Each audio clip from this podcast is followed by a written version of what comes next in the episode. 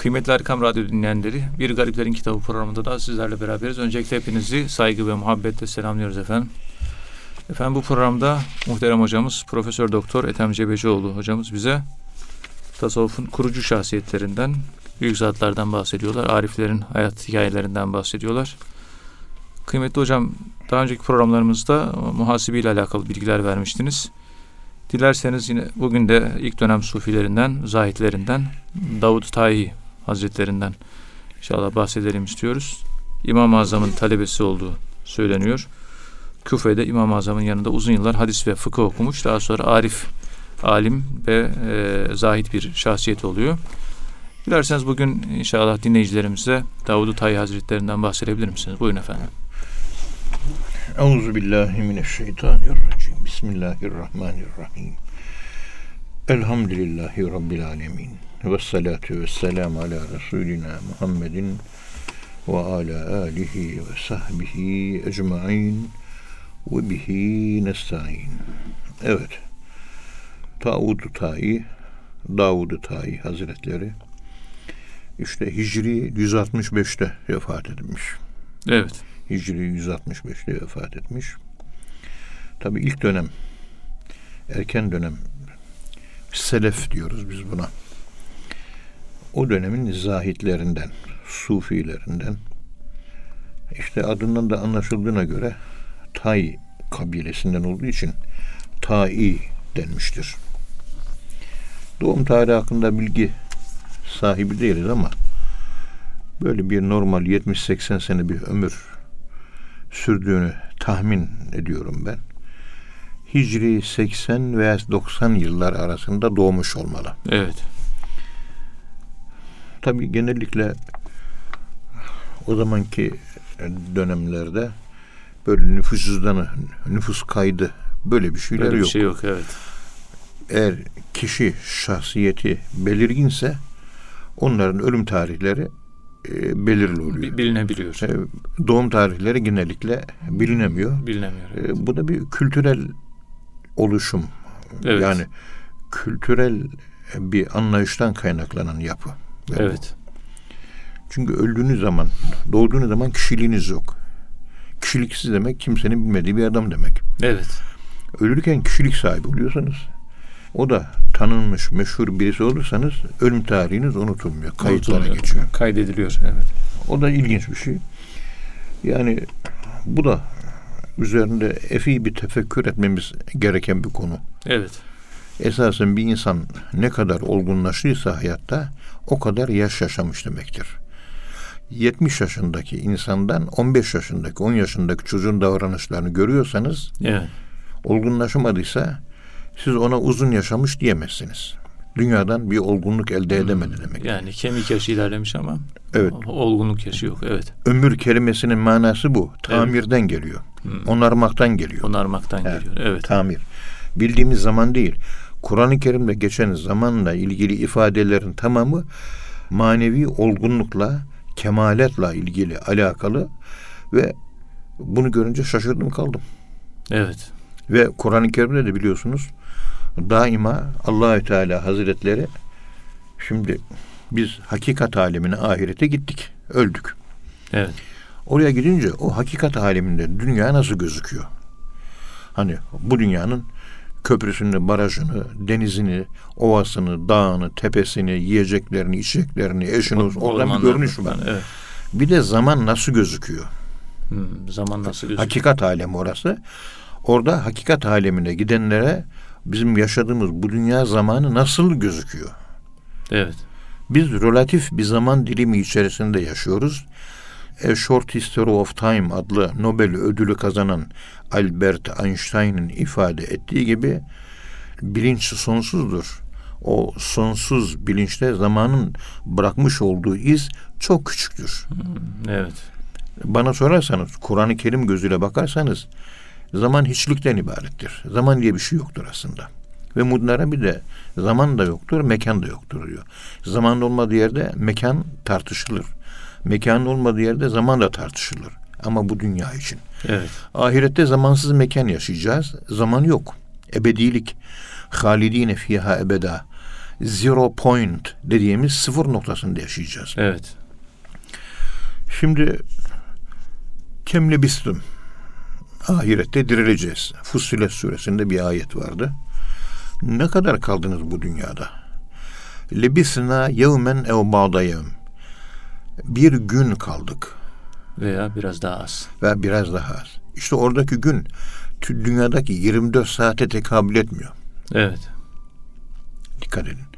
Herkesin kendi olgunluğu nedir? O olgunluğu bir gündür. Hep yevm atıfları var. Üzeyir aleyhisselam öldürülüyor. Fe emmatehullah. Allah öldürdü onu. Evet. Sümme işte ahyeynahu. Ondan sonra onu dirilttik diyor. Diriltti. Allah soruyor. Kemle biste. Ne kadar kaldın burada diyor. Yevmen ev bağdayım. O da yevm diyor. Hmm. E Şimdi benim olgunluk um 100 üzerinden 80 ise ve dünyevi zaman olarak da 52 sene yaşadıysam Evet. ben ahirette 80 yaşında gözüküyorum. Hmm. Onun için yaşı 70'i geçenler ahiret azap görmeyecek. Evet. Hadis-i şerifini yorumlarken biraz da bu pencereden bakmanın faydası olduğuna inanıyorum ben şahsen. Bildiğimiz e, kafa kağıdına göre, nüfus cüzdanına göre gibi algıyla bu hadis-i şerifi yorumluyoruz. Evet. Hayır. Olgun 20 yaşındadır, aslında 80 yaşındadır. 80 yaşına gelmiştir, o kadar ömür yaşamıştır ama olgun yok. Evet. İmam Gazali az yaşamış mesela Öyle. ömürleri ama çok eser vermiş. Bu sene işte e, çok kıymetli bir insanla karşılaştım. Yaşı 38 mi 39 öyle birisi. Muhterem arkadaş. Adı Ahmet miydi? Hamit miydi öyle bir ismi? E, 38-40 yaşında Allah razı olsun.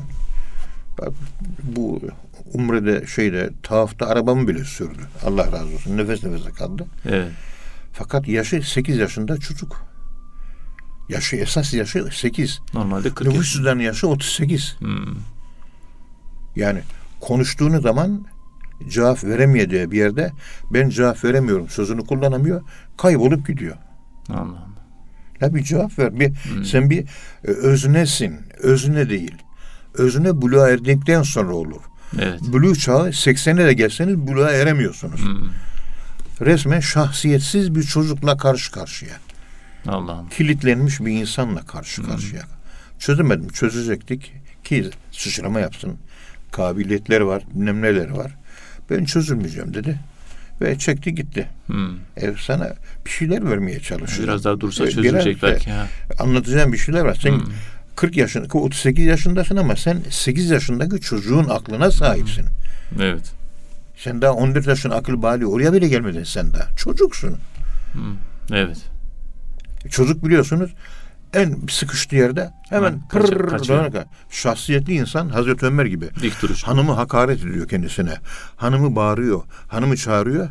Hanımının bağırması bitene kadar Hazreti Ömer hanımın önünden ayrılmıyor ve hiç de cevap vermiyor. Sadece dinliyor. Ha işte Hazreti Ömer 80 yaşında. Ömür deyince, tamir deyince bunu düşünmek lazım. En büyük tamir, en büyük onarım kim tarafından yapılmıştır? Peygamberimiz tarafından yapılmıştır. Peygamberimizin tarafından yapılan en büyük tamir ve ömür Evet. den dolayı le amruke Hmm. le fi sekratihim yamehun demiyor mu ayet-i kerimede? Ömrüne Peygamber yemin ömrüne yemin ediyor. Ömür dediğimiz işte o zaman ayet indiği zaman 57 yaşındaydı da 57 senelik yaşına. Hayır. Değil.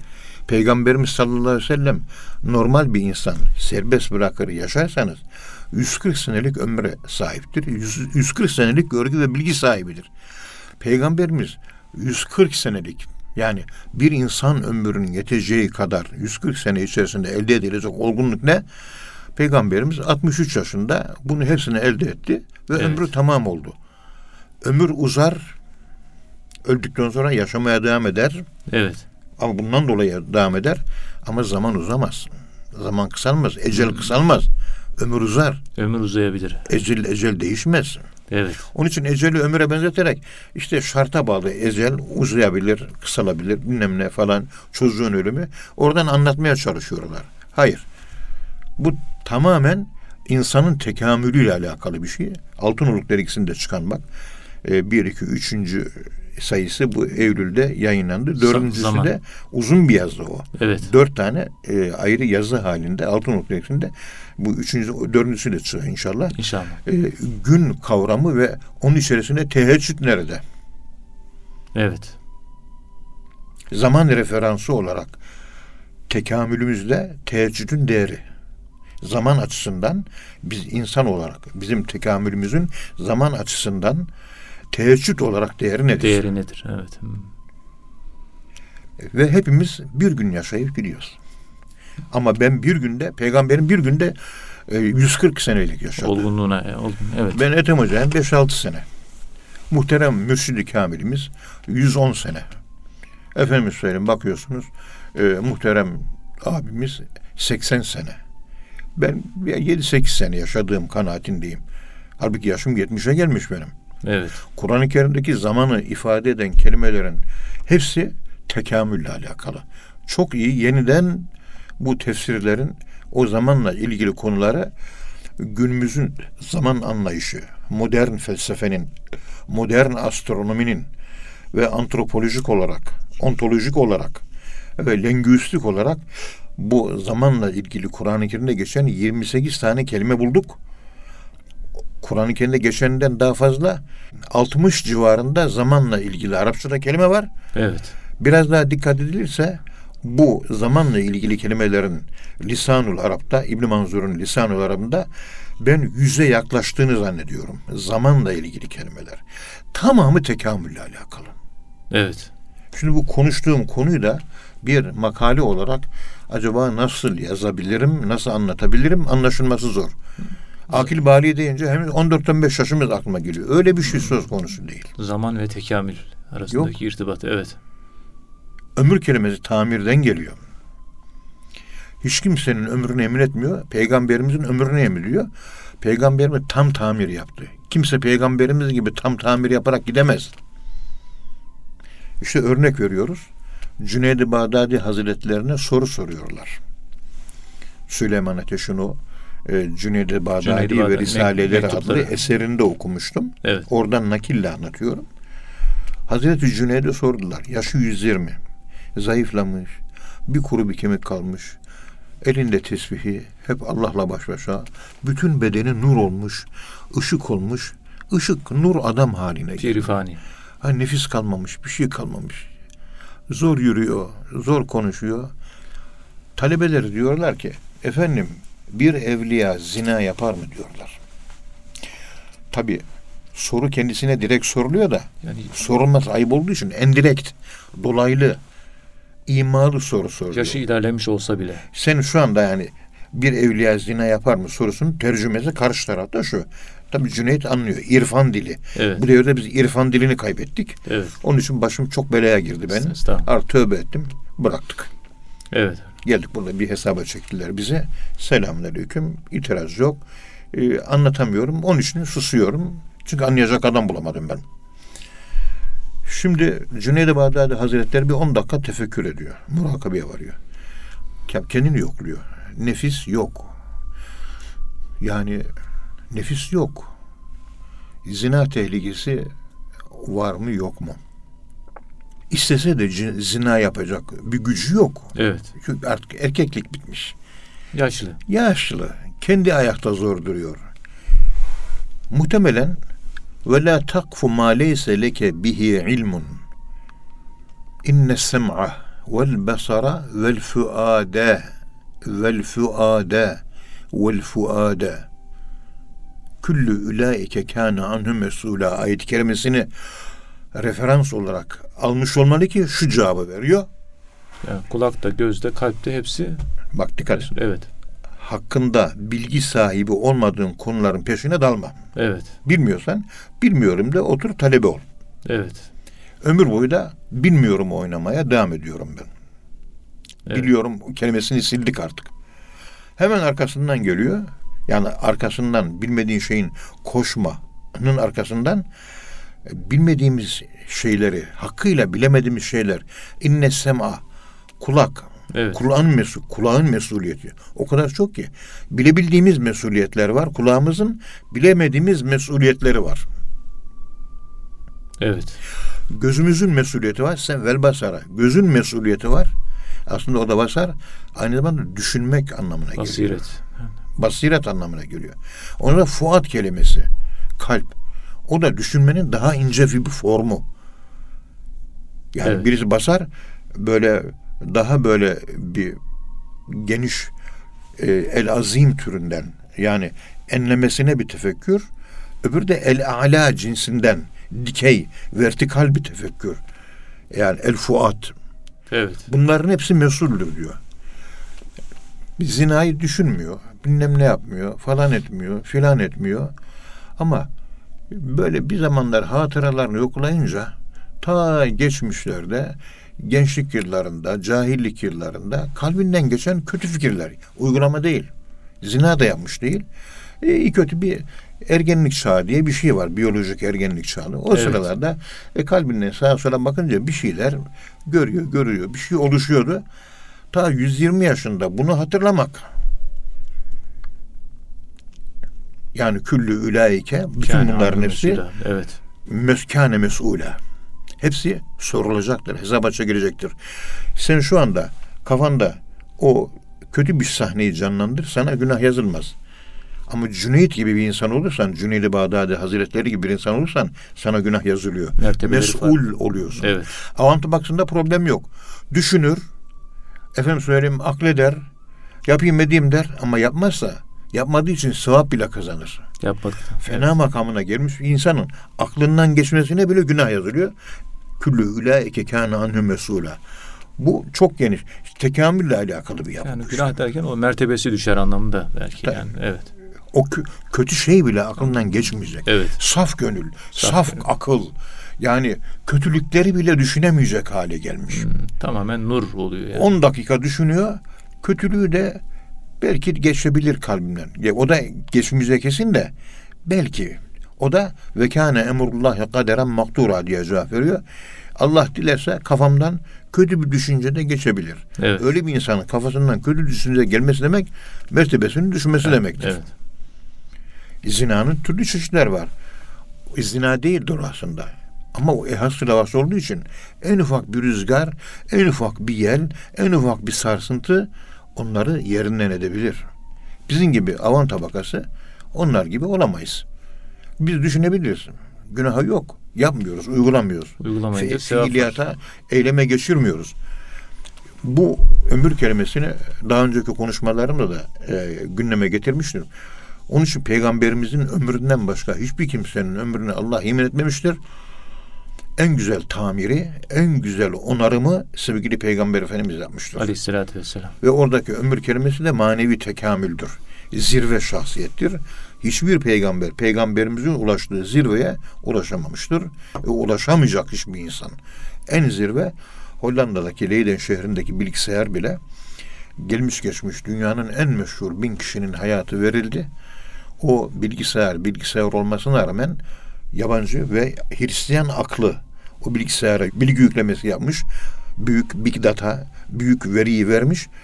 Makine kendi içinde değerlendiriyor. Toplama, çıkarma, çarpma, bölme yapıyor. Dünyanın gelmiş gelmiş en büyük adamı Hazreti Muhammed Mustafa sallallahu aleyhi ve sellem diyor. Evet. İkincisi kim diyorlar? İkincisi Hazreti ya İsa olacak ya da Hazreti Musa olacak değil mi? Öyle Evet, olması öyle lazım. olması lazım. Hayır. Sir Isaac Newton. Yer çekimi, gravitasyon kanunu bulan adam. O çıkıyor ikincisi. Üçüncü Hazreti İsa, dördüncü Hazreti Musa çıkıyor. Beni de bir merak aldı. Bu hani Hangi kriter, hangi kriterlere göre oluyor? o değil de ilginç yani. Yok deme ahlaken de üstün bir insan. Evet. Kiliseden yetişmiş. inançlı, saf, cömert, cömertlik sahibi, akıllı, terbiyeli, kibar, kimsenin gönlünü kırmayan, tefekkür ehli. Newton da böyle bir insanmış. Ama peygamber değil ya. Peygamber değil. Evet. Makine ikinciye de onu seçiyor. Hazreti İsa'nın, Hazreti Musa'nın bana sorarsan ta bin, bin kişinin içinde ta bine koyarım ben. Evet. Ama işte verilen ölçülere göre o çıkıyor. Kriterlere göre tabii. Hayatını inceledim ki bir insanı kamilin yaşadığı hayatı yaşamış.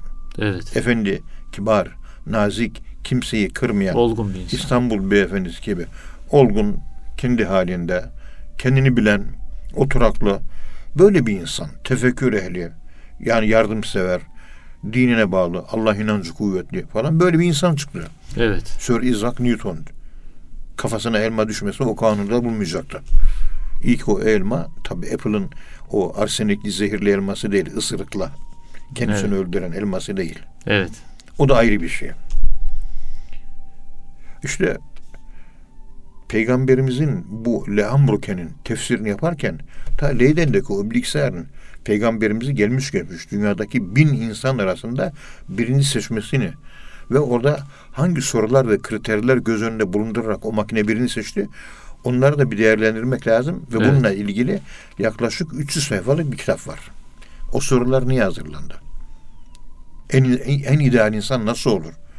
Hristiyan aklı bile fıtrata üzerine, fıtratı selim üzere olgun bir insana bulması gereken özellikleri Hristiyan aklı bile bilebiliyor. Bilgisayar programına ona göre yükleme yapıyor. O yükleme sonucu peygamberimiz birinci çıkıyor. Evet. Ve bu elimizde bir argüman. Bu argümanı kullanamıyoruz. Ama Bulgaristan'da geleceği bilen Vaga veyahut da Vanga Baba diye bir Bulgar bayan yaşlı ne dediyse çıkmış. Evet. Türkiye'nin doğusundaki terörü de anlatmış, bilmem neyi de anlatmış falan. Bu önümüzdeki 2000 yılların başında Avrupa tamamen Müslüman olacak, Hristiyanlar azınlığa düşecek diye böyle bir kehaneti de var. İlginç yani. Evet. Bediüzzaman Said Nursi Hazretleri'nin yanılmıyorsam sözler mecmuasında olabilir. Tak, unuttum artık aklımda kalmıyor yaşlandığım için. El Avrupa hamiletun bil Osman bil İslamiye. İslam'a. İslam'a gebedir. Avrupa İslam'a gebedir diyor. Evet. Oraya doğru gidiş var. İnşallah bunların hepsi olacak. Şimdi burada Davud Tayin'in yaşı kaçtı? Şimdi öldüğü zaman olgunlaşıyoruz ya. Yani öldüğümüz bizim olgunluğumuzun varabileceğimiz en son derece. Evet. İnsanların çoğu 7-8 yaşında, 5-6 yaşında ölüyor. Mezar kabristana bir giriyorsun. Bir uçtan buca işte 100 bin tane mezar var. Bunun 999 bin 900'ü yaklaşık 5 ile 10 yaş arasında ölmüştür. 12-13 o blue çağını aşanların sayısı yüzü geçmez. Koskoca bir mezarlıkta. Bakıyorsun hepsi küçük ölmüş. Ya adam o zaman 95 sene yaşadı diyor. Yarın o altında 6 sene yaşadı. İleriyi geriyi göremiyordu. Evet. Bunları çok düşünmek lazım. İnnemâ yağmuru mesacidallah'taki e, yağmuru kelimesini dikkat edin. Hep cami yapmak. Bena fiiliyle anlatılıyor. Hayır cami yapmak değil. Cami hayat vermek. Cami yok. Camiyi mamur hale getirmek cemaatle olur. Tabii. Yani camiye hayat. Camide namaz kılan bir insan kendini tamir eder. Hmm, doğru. E, Camide kendini tamir etme nedeniyle cami tamir etme yeridir. Otomobil tamirhanesi gibi bir tamirhanedir. Onun için Arslanhane Camisi Osmanlı Devleti'nin kuruluşundan 30 sene önce yazılmış. Ta imamın namaz kıldırdığı e, mihrabın üzerinde üç tane iki ağızlı ejderha var. Böyle yeşillikler ve cennet arasında gezinen yılan. Üç tane, bir değil, iki değil, üç değil. Kesret ifade ediyor. Ankara'ya gelin size göstereyim. Evet. Allahu Ekber diye kaldırıyorsun, o yılanları görüyorsun. Ejderha. İki ağızlı. Hazreti Musa Aleyhisselam'ın elindeki asasının ejderhası. Senin de ejderhan var, benim de. Herkesin ejderhası var. O ejderhalar ölmez. Nefis terbiye edilir de ölmez. Allahu Ekber diye başını kaldırınca Selçuklu dedelerimiz tasavvuf kültürünü iyi bildiği için biz o dili bugün bilenlere bile anlatamıyoruz. Evet. Etrafımdaki talebelerime anlatıyorum. Tokadı yedim oturdum yerime konuşmuyorum artık bıraktım. Oraya niye koymuş Selçuklu dede? Anlat bakalım. Nefsi. Ta şeytanın ağzından seslendi Hazreti Adem'le Hazreti Havva'ya fevessese ile e, lehume şeytan. Şeytan vesener yılan için kendisinin girmesi yasaktı. Ve kandırdı onları. Evet. İşte inne salate tenha anil fahşai vel münker. Oradaki yılanlar münker değil de fahşa ile alakalı. İnne salate tenha anil fahşai vel münker. Fahşayı anlatacaksanız Evet. Ankara'daki Arsanani Camisi'ni Allahu Ekber diye imama namaz mihrabın üzerindeki o yılanı göreceksin. Hazreti İsa'nın elindeki asayı, bastonu yere attığı zaman yılan olursun düşüneceksin. Fahşa kelimesini oralardan izah etmeye başlayacaksın. Evet. Teferruatını anlatırım ama millet yanlış anlayabilir diyor korkumuzdan. Sadece bir giriş yapıyoruz. İnne salate tenha anil fahşai vel münker. Başka bir ayet. Fehalefe şeyde Meryem suresinde geçiyor. Fehalefe halfun min ba'dihim. O peygamberlerden sonra bir grup geldi. Eda'us salavat. Namazları kaybettiler ve tebe'uş şehvat. Şehvetlerine tabi oldular. Namaz güçlü olursa şehvet kontrol altında oluyor. Şehvet güçlü olunca namaz kayboluyor. Namazı kaybettiler. Namaz kılıyorlar. Kılmıyor değil. Kılmalarına rağmen rüşvet yediler. İhale mafyacılığı yaptılar. Devlete kazık attılar. Vergi kaçırdılar. Zekatlarını vermediler. Hep namaz kılıyor. Hocam rüşveti verdim diyor. Veriyor, gidiyor falan filan. 20 dakika sonra ezan okundu. Hadi camiye gidelim namaz kılalım dedi diyor. Evet. Hem rüşvet diyor hem de namazı hiç kaçırmıyor. Bir de namazda da ağlıyor. Allah Allah. Biz nerelere savrulmuşuz? Nerelerdeyiz? Adresimiz, koordinatlarımız kaybolmuş. Biz kimiz? Biz kimiz ya? Hazreti Musa'ya Allahü Teala'nın ilk sorusu şu. Nefsini biliyor musun diyor soruyor değil mi? Evet. Ne soru? Ve ma tilke bi yeminike ya Musa. Elinde asa var ya. Nefis. Elindeki nedir ya? Ejderha. Atınca ejderha olacak. Nefsini biliyor musun diyor. Gale hiye asaya. O benim asamdır diyor. Ve asa kelimesi de isyandan türemiştir. Evet. Asaya. Etevekkeu aleyha ve ehuşşu biha ala ganemi ve liye fiha mearibu uhra. Yani anlatıyor. Koyunlarımı güderim. Ağaçtan dallar, indi, yapraklar indirim. Hayvani nefsi işaret ediyor. Ağaç yapraklarıyla bitkisel nefse, e, en nefsün nebati ona hitap ediyor. Başka işlerim de var diyor. At bakayım elki asak at diyor. Atıyor. Ejderha oluyor. Kendi nefsi. Arkasını dönüp kaçıyor. La tehaf. İnni la yehafu ledeyyel murselun. Allah'ın huzurunda mürsel bir peygamber korkmaz diyor. Böyle bir ömür deyince bakın taşı bir kaldırdık. Arkasının altından kaç tane mana çıktı. Evet hocam. Ben bunların hangisini anlatayım? Anlatacak adam yok. Söyleyecek adam yok. Söyleyince eleştiriyoruz. Dayak yiyoruz. Sopa yiyoruz. Taşlıyorlar. Oturduk köşemde artık. iki tane, üç tane anlayan irfan ehli varsa bunlar onlarla konuşuyoruz. Onun dışında selamun aleyküm. Ben izin verirseniz kefenimi de aldım. O dergide yazı yazıyoruz. Alın teri döküyorum. Herhalde helal paradır. 300 liraya kefen verdiler. Kefenime gece sarılıp zikrimi çekiyorum. Oturup Allah'ımla sohbete başlıyorum. Beni bir tek Allah anlıyor. Anlayacak insan kalmadı. Bana açılan kimseye açılmadı çünkü. Anlatamıyorum.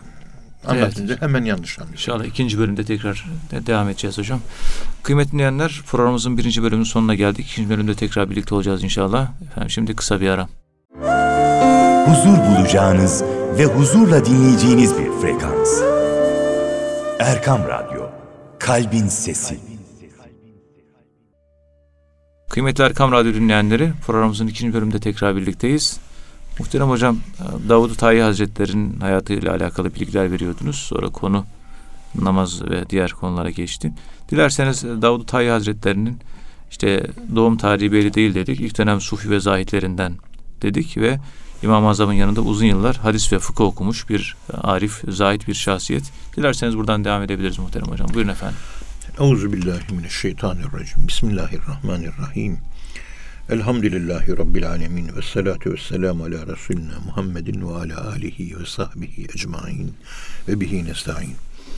Vahicim, e, dersimizin birinci bölümünde ömrü anlatırken Evet.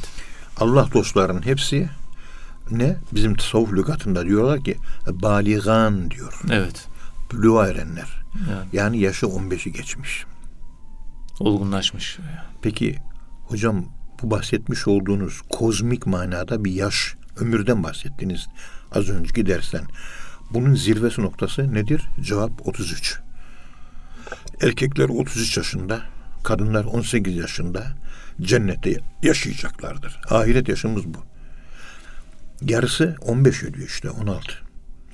Yarıyı geçirenler, yüzde elli geçirenler Allah dostları, salihler, Evet. abidler, e, manevi olarak sevrisülük sahibi, nefsini yenebilmiş ve kontrol altına alabilmiş insanlar, kimseyle küsmeyenler, hiç kimseye darılmayanlar, herkese hakkını helal eden, hak arayışına girmeyen, mücadele etmeyen, darılmayan, hep tebessüm eden, aptalları oynayan ve insanlar gördüğü zaman böyle nasıl bir insan anlayamadık dedikleri insanlar 15'i geçirmiş oluyor. Baligan, Baligan. buluğa erenler tasavvuf lügatında bunun açıklaması var. Evet.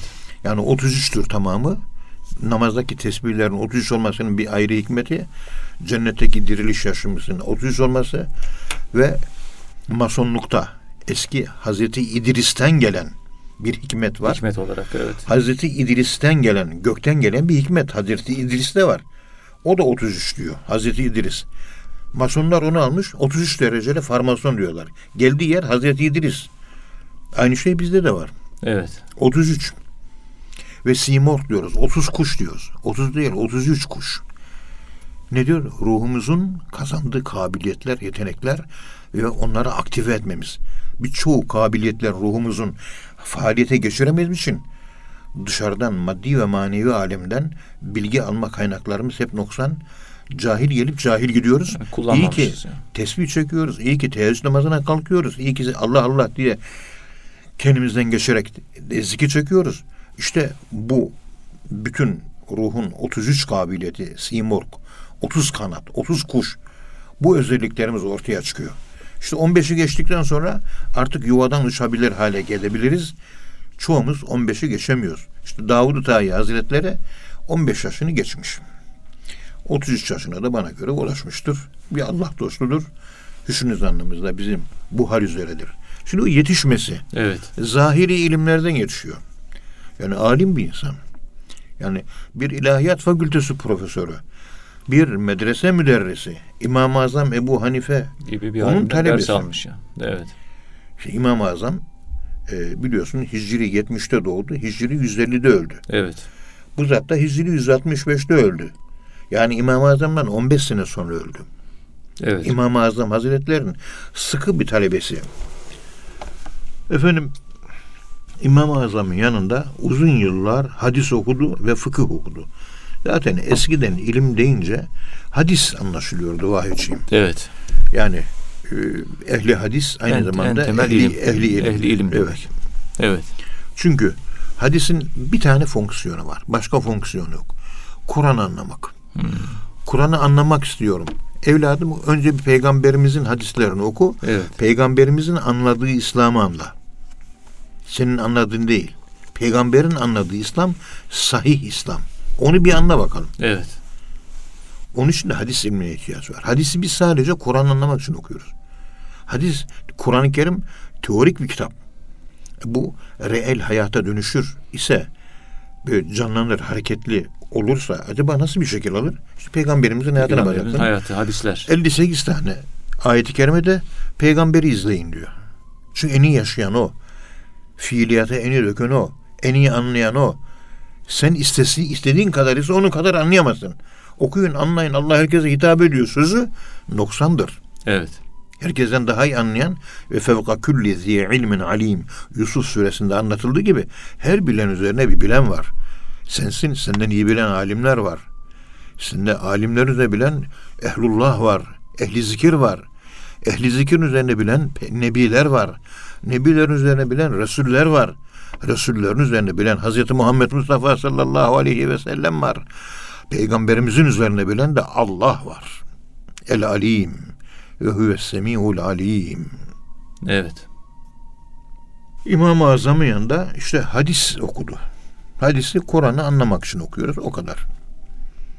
Fıkıh da zaten anlayış demek de e, Kur'an-ı Kerim'i anlamak, hadis pratiği açısından onun ortaya çıkış biçimini incelemek ve insanların hayatlarında karşılaşmış oldukları problemleri çözmek üzere bunu uygulamak. Fıkıh ilmi bu. evet. Yorumlamak. Yorulmak. Kur'an yani merkezde Evet. Kur'an var. Hadis de Kur'an'a göre şekilleniyor. Efendim söyleyeyim fıkıh da Kur'an'a göre şekilleniyor. Fıkıh hadis üzerinden Kur'an'a göre şekilleniyor. Biz de mutlak müşriyet olmadığım için İmam-ı Azam'ın fıkhının üzerinden hadis, hadisin üzerinden Kur'an-ı Kerim'e göre şekillendiriyoruz. Da bunlar uzun uzun, Uzun, konuşulması evet, lazım. Uzun konuşulması. Herkes alim ulema olmadığı için metodoloji ve usul bilmediği için her gelen kır müftüsü gibi ortaya çıkıyor. Ben biliyorum diye, ben yapıyorum diye. Hiç kimsenin hiçbir şey bildiği yok. Cahiller konuşuyor, cahiller dinliyor. Ve ortalık allak bullak. Evet. Maalesef Maalesef. eskiden olduğu gibi bir edep, adap söz konusu değil. Allahü Teala Hazretleri cahillerin Euzu billahi en ekune minel cahilin. Allah cahillerden olmaktan bizi muhafaza buyursun. Bunu Amin. biz daima bir şifre ifade ve logo cümle olarak hayatımızda kullanmaya gayret ettik. Evet. Çok önemli bu. Yani biliyorum kelimesini hayatınızda kullanmayın lütfen. Kullanmayalım. Ne kadar mesela İmam Malik'e geldiler bir soru sordular. Soru sorarlar dediler. İmam Malik 40 tane sorudan kalktı. Dedi ki ben bu 40 sorunun üçünü biliyorum dedi. Üçünü biliyorum deyince talebelerin de tuhafına gitti. Allah Allah dediler ya 37 sorunun hepsini biz biliyoruz. Hocamızın da bilmesi lazım. Biz talebe olarak biliyoruz yani. Bir he, hocamız niye bilmiyorum dedi. Soru soranlar gitti. 40 soruda 3 soruya cevap verdi. 37'sini la edri dedi. Bu mezhep imamı mutlak müştehit. Evet. Hocam niye böyle yaptınız? Orada bir örnek verdi İmam Malik. Bana bir konuda soru sordular mesela şu konu diyor. Onunla ilgili 56 tane eser var diyor. 55 tanesini okudum diyor. Ama 56.yı okumadım diyor. Acaba 56. yazılan eserde o konuyla ilgili olarak farklı bir şey var mı? Bilmiyorum diyor. Eğer onu da okusaydım cevap verirdim diyor. Hmm, Evet. Biz 56 eserden bu yaşadığımız e, 21. yüzyılda bir o Kur'ancılar dediğimiz grup bir tane eser okuyor. 55 tane okumuyor. Bütün dünyayı kasıp kavuruyor. Evet. Bakıyorsun önünde kimse durmuyor. Onların liderleri de dünyada benden başka adam yok ki diye öyle konuşuyor. Biz de o kanaatteyiz efendim. Dünyada sizden daha büyük adam yok. Yani siz maşallah iyi gibi iyi bir megalomansınız. Evet. Devam ediniz yolunuza. Şeytan da sizin gibi megaloman olmuştu. 56 tane eser oku da öyle konuşsana. Öyle bir şey yok. Bu devirde alim yok. İlim, ilim, ilim diye irfanı ıskaladık. Profesör Bedri Bey, sosyoloji. Gencer. Be- Bedri Gencer Bey bana mesaj attı. Dedi ki, Ethem Hocam dedi, ilim, ilim diye e, e, irfanı ıskaladık diye. Böyle mesaj gönderdin ama bana dedi. Aslında Ethem Hocam ilim bile yok dedi. İlim de yok. Ha. Önce bir ilim olur da irfan sonra gelir. İlim yok başta. İşte 56 eserden bir tane okuyor. Allame-i Cihan kimse duramıyor önüne. Don Quixote gibi yel değirmenlerine saldırıyor adam. Televizyonunda. İlim olsa belki Evet. olmayacak yani. Arkasından da IQ'su hangi seviyedeyse o insanlar da tıp tıp tıp tıp onun peşinden gidiyor. Biz IQ'su 33 olan peygamberimizin peşinde koşuyoruz. En iyi anlayan oydu. Evet. Onun anladığı İslam'a, onun anladığı Kur'an anlamaya çalışıyoruz. Ben onun kadar anlayamam. Bakıyorsun bu insanlar en iyi biz anladık. Peygamberimiz ilimleri bilmiyordu diyor. Fizik, kimya yoktu ki o devirde. Astronomi yoktu ki diyor. Haşa, anlayamamış diyenler de var. Evli konuşuyor televizyonda adam. Peygamber de kimmiş diyor. Ona dik ona getiriyor. Haşa. Vazifesini yaptı bitti güle güle bana ne ondan diyor. Ama Kur'an-ı Kerim'de 58 tane ayet kerime Hazreti Muhammed'i izleyin diye ayet var. Emir var. Sevin. Sevmek farzdır peygamberimizi. Seviyoruz. Efendim söyleyeyim. Çok sevince bize müşrik diyor. Ama sevmek farz diye Kur'an'da ayet var ya. Evet. Hem de Allah'ı da seveceğiz, peygamberi de seveceğiz. Allah'ı da peygamberi sevmek demek, ona inanmak demek. Sevmek iman etmek demektir. İman etmek de sevmek demektir. Evet. Efendim Davut Et-Tai Hazretleri ilimde, fıkıhta çok yüksek seviyelere ulaştı. Yalnız bir kusuru vardı. Çok böyle yüksek konuşma kabiliyetine sahipti. Hatipti. İyi bir hatip. Yani hitabet şehveti vardı. Hmm. Evet. Şey hitabet deyince Evet pozitif bir şey, kötü bir şey değil.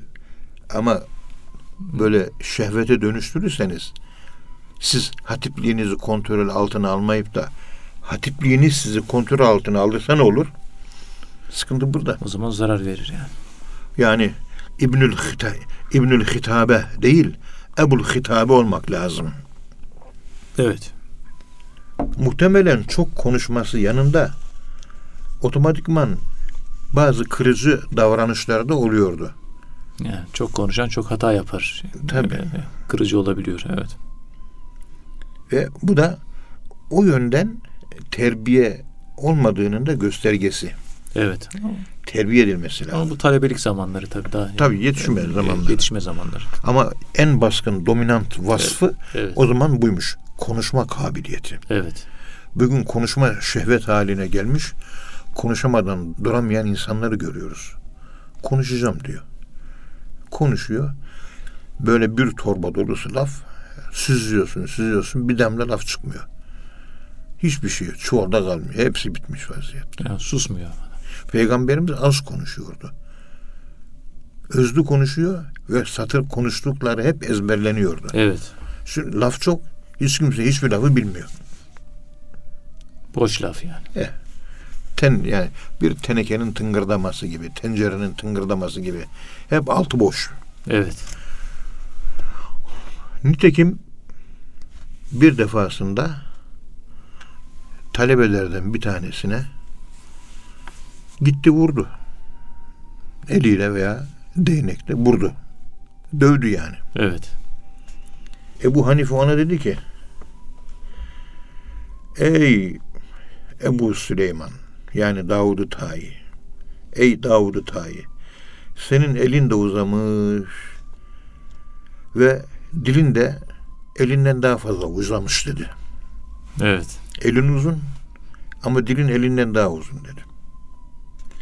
Onu azarlamak zorunda kaldı. Yani eğitim me- metodu yani. Ebu Hanife talebesini Tabii, tabii. bu şekilde eğitiyor. Yani fikirlerini kabul ettirmek üzere fikir münakaşası yaparken karşıdakine yumruk atmak gibi bir şey falan. Hoca da ona göre ikaz ediyor. Yani, Televizyonlarda da bakıyorsunuz böyle fikir kavgaları olduğu zaman e, maddi yumruk atılmıyor ama laf yumrukları atılıyor. Anlam yumrukları atılıyor. Karşıdaki küçük düşürülmeye çalışıyor. Üstü örtülü bir şekilde hakaret edilmeye çalışıyor. ezmeye çalışıyor. Bu da aynı şekilde adam dövmek demektir. Evet. Lafla adam dövmek. O daha kötüsüdür. Allah muhafaza. Karşıdakini rezil etmeye çalışıyor veya işte. Maalesef. Evet. O da yanlış. Küçük düşürmeyeceğiz. Evet. O bu ikazdan çok etkilenen Davud et-Tai öğrenciliğinin son bir yılı içinde konuşmayı kesti. Tek bir laf konuşmadı. Ne bir soru sordu ne de soru sordukları zaman da cevap verdi. Bak İmam-ı Azam hoca. Yani o yönünü terbiye edebilmiş yani. iyi bir pedagog. Evet. İmam-ı Azam Hazretleri bir defa uyarıyor, pir uyarıyor. Bir uyardı, pir uyardı. Anında tesir etti. Ulemanın eskiden sözünün tesir etmesinin birinci sebebi konuştuğu sözleri önce kendileri yaşıyorlardı. Evet. Lime tekulune ma la tef'alun. Yaşamadığınız şeyi niye konuşuyorsunuz? Yaşamadığınız şeyi niye konuşuyorsunuz? O yüzden etkili oluyordu yani. Onun için etkili oluyor. Evet. Sus dedi. Sustu. O kadar. Sus. Sustu. İkinciye gerek kalmadı. Ben şurada torunuma diyorum. 50 defa sus diyorum. Susmuyor. Tabii manzarayı biliyorum. Susmak demek bir şey bende yok ki. Çocuğa ne tesir etsin? Abdülkadir Geylani Hazretlerine annesi çocuğunu getiriyor. Ey üstadım diyor. Benim bu çocuk diyor çok bal yiyor diyor. Evet. Balı çok seviyor. Nasihat edin de bal yemeyi azaltsın diyor. Abdülkadir Geylani şöyle bir bakıyor. Tamam diyor dua edeyim ama diyor 40 gün sonra getir diyor. 40 gün sonra getir. Kadın 40 gün sonra çocuğunu getiriyor. Abdülkadir Geylani Hazretleri çocuğa diyor ki bana bak evladım diyor. Çocuk bakıyor. Gözüme bak diyor. Gözüne bakıyor. Parmağını kaldırmış. Evladım bundan sonra bal yeme diyor. O da olur amca diyor. Ne am ya ammi. Olur amcacığım diyor. Ve çocuk yemiyor. Ondan sonra eline kaşıyor, kaldırıyor. Ya Rabbi bu bal şehvetini bu çocuktan kaldır diye amin. Çocuk bırakıyor. Ondan sonra geliyor. Efendim 40 gün niye beklettin bizi diyor. Ya Rabbi bu çocuktan bal şehvetini kaldır. Yapacağın dua bu. Niye 40 gün beklettin? Abdülkadir Geylani diyor ki balı ben de seviyordum diyor 40 gün önce diyor. 40 gün bal yemedim. Bal yemeden oluyormuş. Onun için çocuğa bal yemeden de oluyormuş dedim. Evet. Artık bundan sonra yeme dedim. Kendim yaptığım için konuştuğum tesir etti. Bugünkü vaizler anlattıklarını hiç yaşamadıkları için tesir etmiyor. Ben teheccüde kalkıyorum mu? Kalkıyorum. Teheccüd hakkında çok konuşuyorum. Ölümü çok düşünüyorum, düşünüyorum. Hazırlık yapıyorum, yapıyorum. Ölüm hakkında çok konuşuyorum. Bunu kendime ben prensip edindim. Neyi yapmaya çalışabiliyorsam, gücüm yettiği kadarıyla neyi yapıyorsam hep o konuları. Evet. Mesela bundan 8 sene öncesinden daha önce yemeği azaltmaya 8 sene önce başladım ben.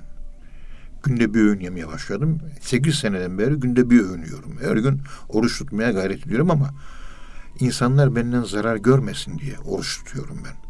Nefsimi terbiye edeyim zarar görmesin diye. 8 sene öncesine kadar açlık hakkında hiç konuşma yapmadım hayatımda. Yani 62 yaşına kadar hayatımda açlık üzerine konuşma yapmadım. Çünkü tokum. Manası yok. Hiç konuşma yapmadım. Ve hatta bir hadis geldi açlıkla ilgili. Açıklama yapmıyorum. Çünkü ben açlığı bilmiyorum ki. Ama şimdi ben açlığı biliyorum. Evet. Açlığı yaşıyorum. 24 saatlik bir yemek bir yiyorsunuz. 24 saat sonra bir daha yiyorsunuz. Şimdi bunu 36 saate çıkarmaya çalışacağım. 12 saat daha ekleyeceğim. Sonra ölüm yaşı geldi ya. Artık biraz daha titiz olmak lazım. Günde 10 mu konuşuyorum? 5'e indirdim. 2'ye indireceğim. En sonunda hiç konuşmayacağım. Susacağım. Abdülkadir Geylani Hazretleri gibi. Men seketenece susanın kafası ağrımaz diyor. Evet. Konuştukça başın ağrıyor. Evet hocam. Allah razı olsun. Evet kıymetli dinleyenler hocamıza çok teşekkür ediyoruz. Efendim bir programın daha sonuna geldik. Bir sonraki programda tekrar buluşmak ümidiyle hepinizi Allah'a emanet ediyoruz. Hoşçakalın efendim.